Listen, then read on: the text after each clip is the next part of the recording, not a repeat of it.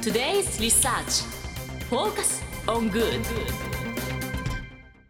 さてここからは社会人ならこれだけは押さえておきたいとっておきの情報を教えてもらうコーナー Today's Research Focus on Good です。今日は日本能率協会総合研究所マーケティングデータバンク情報コンサルタントの東真理子さんにお越しいただいています。よろしくお願いいたします。はい、東です。よろしくお願いいたします。お願いします。では早速今週のテーマを教えていただけますか？はい、今回は推し活オタ活について紹介したいと思います。おうわ、まあ、でもね推し活オタ活って、まあ、言葉はよく聞くんですけど、はい、そもそも推し活オタ活って何なんですか？一応言葉としてはこう好きなアイドルとか俳優とか、あとこうキャラクターとか特定の対象をこう応援することっていうのが、まあ推し活オタ活っていうふうに言われてます。特定のキャラクターを応援する、はい、だからディズニーを応援しているから、はい、うん、推し活。私推し活してます。オタ活オタ活してますえ、今もうやっぱこれすごい流行ってきてるんですか？そうですね、結構もうインスタグラムとかだともしかしたら石井さんもされてるかもしれないですけど、こうハッシュタグ推しのいる生活っていうのが、うん、今日もインスタグラム見るとそれだけでひゃくはちじゅうまんけんぐらいあったりとか、えー、そうですね推しのいる生活っていうハッシュタグがあるんですね。ハッシュタグがあります。え、もう普通なんですかこれ？え、ちょっと待ってください。大野さんは推しはいないんですか？いや、その推しっていう感覚が全くわからない。なるほど、全くわからない。あ、こう好きな俳優さんとか好きな女優さんとか好きなキャラクターとかそういった感覚もあまり、えっと、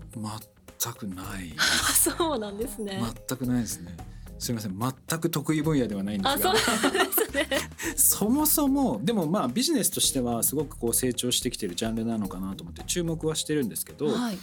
なんかよく聞く、なんかちょっと素人なので分かんないですけど、ファンのとは何か違う点があるんですか？うん、そうです。なんかこう言葉として明確な定義っていうのは違いはこう示されてるわけではないんですけど、まあ、イメージとしてっていうところで言うと、例えばこうファンって個人に対しても団体に対しても使うんですね。うんうん、ただ推しってどちらかというと個人に使われやすくて、うん、例えばNiziUのファンで推しはミーヒちゃんですみたいな形で、団体のファンで個人の推しっていう使い方もあったりします。なるほどなるほど。団体を押すとき箱押しとか言いますね。箱押しって言いますね。箱押しって言います。箱押しって言います。いや、今日生き生きしてます。ニコニコしてるね。そうですね。なるほど。そういう風に言うんですね。でもこのハッシュタグもそうなんですけど、これがこう広がってきた何かこう背景っていうのは何かあったりするんですか？そうですね、背景としてはやはりこう エスエヌエス が広まったっていうところと、あとはコロナ禍であんまりこう外に出れなくなったっていうのも要因だっていう風に言われていて、まあ、ちょっとこう外出できなくなって、はい、ライブで直接応援できないとか、うん、こうファンとリアルで会って交流ができないとか、うん、ただ一方で自宅で過ごす時間はたくさんあるってなった時に、推しグッズを作るっていう人が増えたんです。ああ、自分で私も作ってます。あ、作ってるんですね。作る推しグッズ、なんかこうなんだうちわみたいなのなんかあれ書く人はあれはそれなんですか？あれも推しグッズです。なるほど。え、それ以外ってどういうのがあるんですか？あの、私ディズニーの喜びちゃんっていうキャラクターが好きなんですけど、はい、その子のグッズがまあ出ないんですよ。あ、マイナーなキャラすぎて、うん、なのでその自分でその子を描いてスマホケースにしたりとか、その子が着てる服の柄を作って自分で服作るとか、なんか小物作るとか、そういう感じです。はあ、うん、え、それをみんなでその エスエヌエス とかでなんだろう、ハッシュタグつけて投稿するっていうのが人もいますね。オタク専用のアカウントを作ってやってたりとか、なんか正直こうオタクっていう言葉自体が結構印象変わってきてます。変わってきてます。変わってきてます。ほう。え、オタクって聞いてどういう印象ですか？なんか、うーん、そうだな、なんかマニアックな、うん、ちょっとなんだろう暗い人みたいな、そんなイメージが若干あるかもしれない。確かにそうですね。おそらく一時期はこうちょっとこう閉鎖的な、こう本当にそこに没頭してる人たちだけが盛り上がる世界。そう、電車男とか流行ってた時もありましたね。確かに古い懐かしい懐かしいちょっとこう公言しづらい人も多分中にはいたっていうような状態だったんですけど、結構今みんなこうオープンですよね。すごいポジティブで、オタクとか何かこう熱中してることが一つのステータスっていうような、うんうん、あ、それですわかります。なるほど。あと仲間意識です。同じものを推してる人とすごい仲間意識が芽生えたり、まあもちろん同じ人を推すのが嫌な人もいるんですけど、うん、結構アニメだと仲間内でワイワイしてますよね。確かに。まあ、そんなねお二人盛り上がってますけどこの、まあ、ビジネス的な観点でいくと市場規模とか経済効果でいくと今どれくらいの規模に成長してきてるのか。そうですね、こうズバリその推し活そのものの市場規模っていうわけではないんですけれども、例えばこう矢野経済研究所っていうところが出したデータでは、そのアニメの制作事業者の売上高ですとかアイドルの消費の金額だけでいうとにせんにじゅうにねんどの予想が約よんせんよんひゃくごじゅうおくえんで、これが前年よりさんびゃくおくえん伸びてる市場になってます。さんびゃくおくえん伸びてるんですか。すごいや。だいぶこうコロナでこう行動規制とかいろんなところが緩和されてきて、やっぱアニメの制作本数も増えてきたっていうのがなるほど背景にあるみたいですね。ていうか考えてみたら昔と違って深夜にアニメやるのすごい増えてますよね。増えてますね。 エヌエイチケー でもアニメやってるぐらいですか。やってますね。確かに深夜にもやってるし、おそらくそこで見れなかった人が別のウェブの配信でももういつでも見れるようになってきちゃったんで、何がいいってあの配信 の, そのサイトとかだと一気に見れ る, 見れるんですよ。来週まで待たなくていいんで、それで一気に見たりします、私は。なるほど。確かに一気見できるようになってきてますよね。だから確かにそういう楽しめる状況っていうのも出てきて、それに合わせて市場もまあ成長してきてると。うん、そうですね。でこういったものに皆さん今どれぐらいお金使ってるんですか。そうです、まあ、ちょっととある調査ではこう推し活とか自分の好きなことにはお金時間を惜しまないっていうふうにこう回答した人の割合っていうのが、はい、まあ、Z 世代、いわゆるこうじゅうはっさいとかにじゅう代半ばぐらいまでの世代で約 ごじゅうにパーセント 半分ですか。なので半分が好きなことに対してはお金も時間も惜しまないっていうふうに、うん、すごいな。すごい、すごいですね。なるほど。え石井さんも同じくですね。結構もうガンガンお金使っちゃう感じですか。使っちゃいますね。もうそのグッズが出たら買う一択です。一応なんか今そのデータによると、はい、約半分の人がさんぜんえん以上ってあるんですけど、これだからさんぜんえん以上だから、もう使う人はもうめちゃめちゃ使ってるってことですか。さんぜんえん、そうですね。そんな程度じゃ収まらない。ひと月さんぜんえんです、ね、全然収まらないですえもう全然ちょっと感覚が分かんないですけど使うときは一体どれぐらい使ってるんですか。えー、もう数万。いや、あの最近の売り方そのっていうのが、ま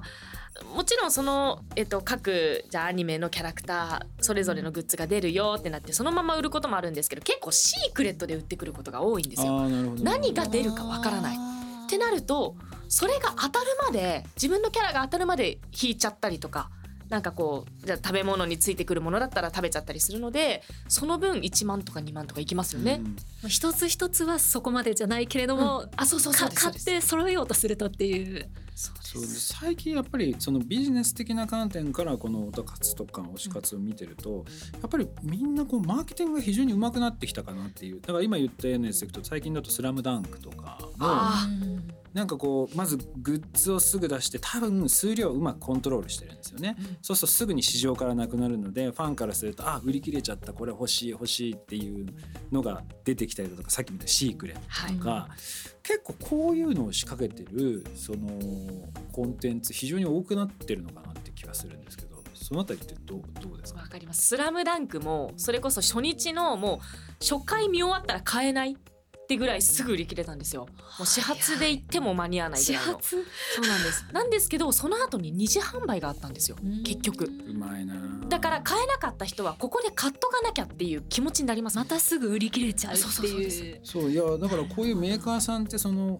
まあ、ファンの人だとか、まあ、そういう推し活の人とかの心理をちゃんと予想した、うん、なんかビジネス展開をすごくうまくやってるなっていうすごく印象ではありますね。うん、で他にはなんかこういうなんかビジネスで成功した事例みたいなものって何かあったりするんですか。成功した事例ですと、例えばあの大同ドリンクが出した鬼滅館。ああ見たことある。あの鬼滅の刃のキャラクターがこう、ね、パッケージされてる缶コーヒー、はいはい、あれはもう一番成功事例。え、どれくらい売れたんですか？大体ですね、あのまず缶コーヒーってすごいこうすごくこう市場としてどんどん小さくなっていってたんですね。もともと喫煙される方が減ったりだとか、あとこう最近ペットボトルのコーヒーっていうのが出てきたんで、うんうんうんうん、みんなコンビニだともうペットボトルを買っちゃうっていう状態になってきてたので、缶コーヒーってもう売り上げがどんどん落ちていってたっていう状態だったんですけど、鬼滅缶が発売されたのがにせんにじゅうねんのじゅうがつなんですけれども、はい、その月のあの売り上げが前その前の月に比べるとひゃく約 ひゃくごじゅっパーセント 伸びる。はあ、すごい。すごいですね。ひゃくごじゅう。そうですね。でさんしゅうかんでごせんほん売れていて、まあ、これがあの同じ会社の年間の売り上げ本数の ろくパーセント に相当する。もうさんしゅうかんだけでそれを売り上げたっていう。はあ、コラボ強いですね。コラボ強いですね。強いですね。本当に。すごいな。確かにあのよく売ってたし、それをまとめて買ってる人をよく見かけましたね。それはこう柱を全員揃えたいとか。あ、分かります。なるほど。並べたいんですよね。並べたい。そうなんですよね。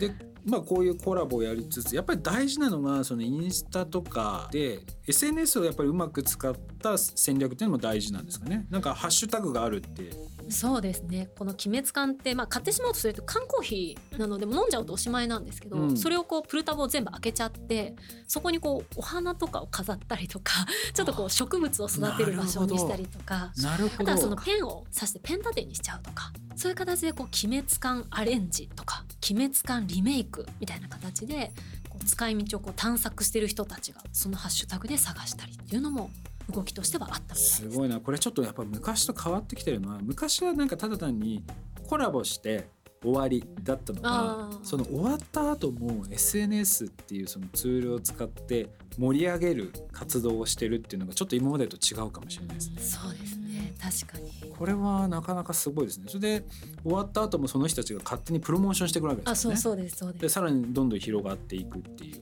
それこそあのコラボカフェみたいなのとかもう映えを狙っていったりしますよね。そうですね。もうここで食べたっていう写真を出すと、うん、大体同じコミュニティの人ってこうフォローをし合ってるので、はい、あ、自分もここ行こうとか、うん、こんなものなんだ、じゃあ自分もっていう風に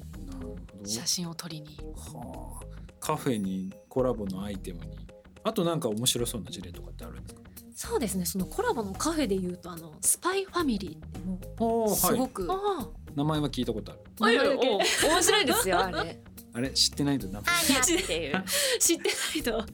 もうえ今アニメ多分 3, 3期目ですかね。そうですね、確か、うんうん、ピーナッツが好きなんですアニャは。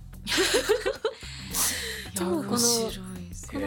パイファミリーのカフェもやっぱりその一つの注文するとランダムでコースターがついてくるので。はい、出ました。なるほど。そうするとじゃあ好きなのが出るまで、まあ、やり続ける。やり続けちゃう、買い続けるっていう。やっぱ皆さん本当にうまいですよね。その定期的にちゃんと買ってくれるような仕組みだとか、うん、それがこう拡散していくような仕組みっていうのを作ってて、ただ単に買ってくれたら以上終了ではなく、その後も続いていくような、そう、ね、そういうやっぱり戦略を考えてるっていうところがやっぱり今の新しいその推し活、オタ活のビジネスなのかなっていう、そういう印象ではありますね。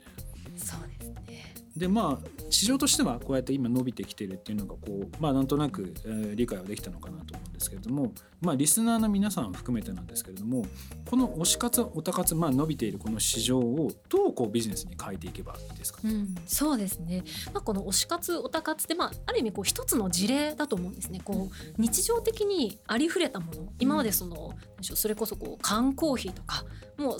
あふれたものがちょっと視点を変えて、少しその推し活とかオタ活っていうのに絡めるだけで急にそのものが売れるっていう、うん、そういうすごい発見を与えてくれるものだと思ってます。なのでそういったこう身の回りにあるものがこう何に関連してくるのか、それに何かこうチャンスはないのかっていうのをこう考えながら、日常的にあるものを、もう私今目の前にペットボトルありますけどそういったものを見ていってこうチャンスのその視野っていうのを広めるっていうのがすごく重要かなと思います。日常的にあふれたものを少し視点変えると、まあ、ビジネスになると。確かに値段がにばいでも買っちゃいますから中身同じでも推しが書いてあれば買いますから。そんな感じ。いや、勉強になりまます本当勉強になりますいや東さんありがとうございました。ありがとうございました。以上 Today's Research Focus on Good でした。それではリスナーの皆さんいってらっしゃい。 This program was brought to you by 日本能力協会総合研究所。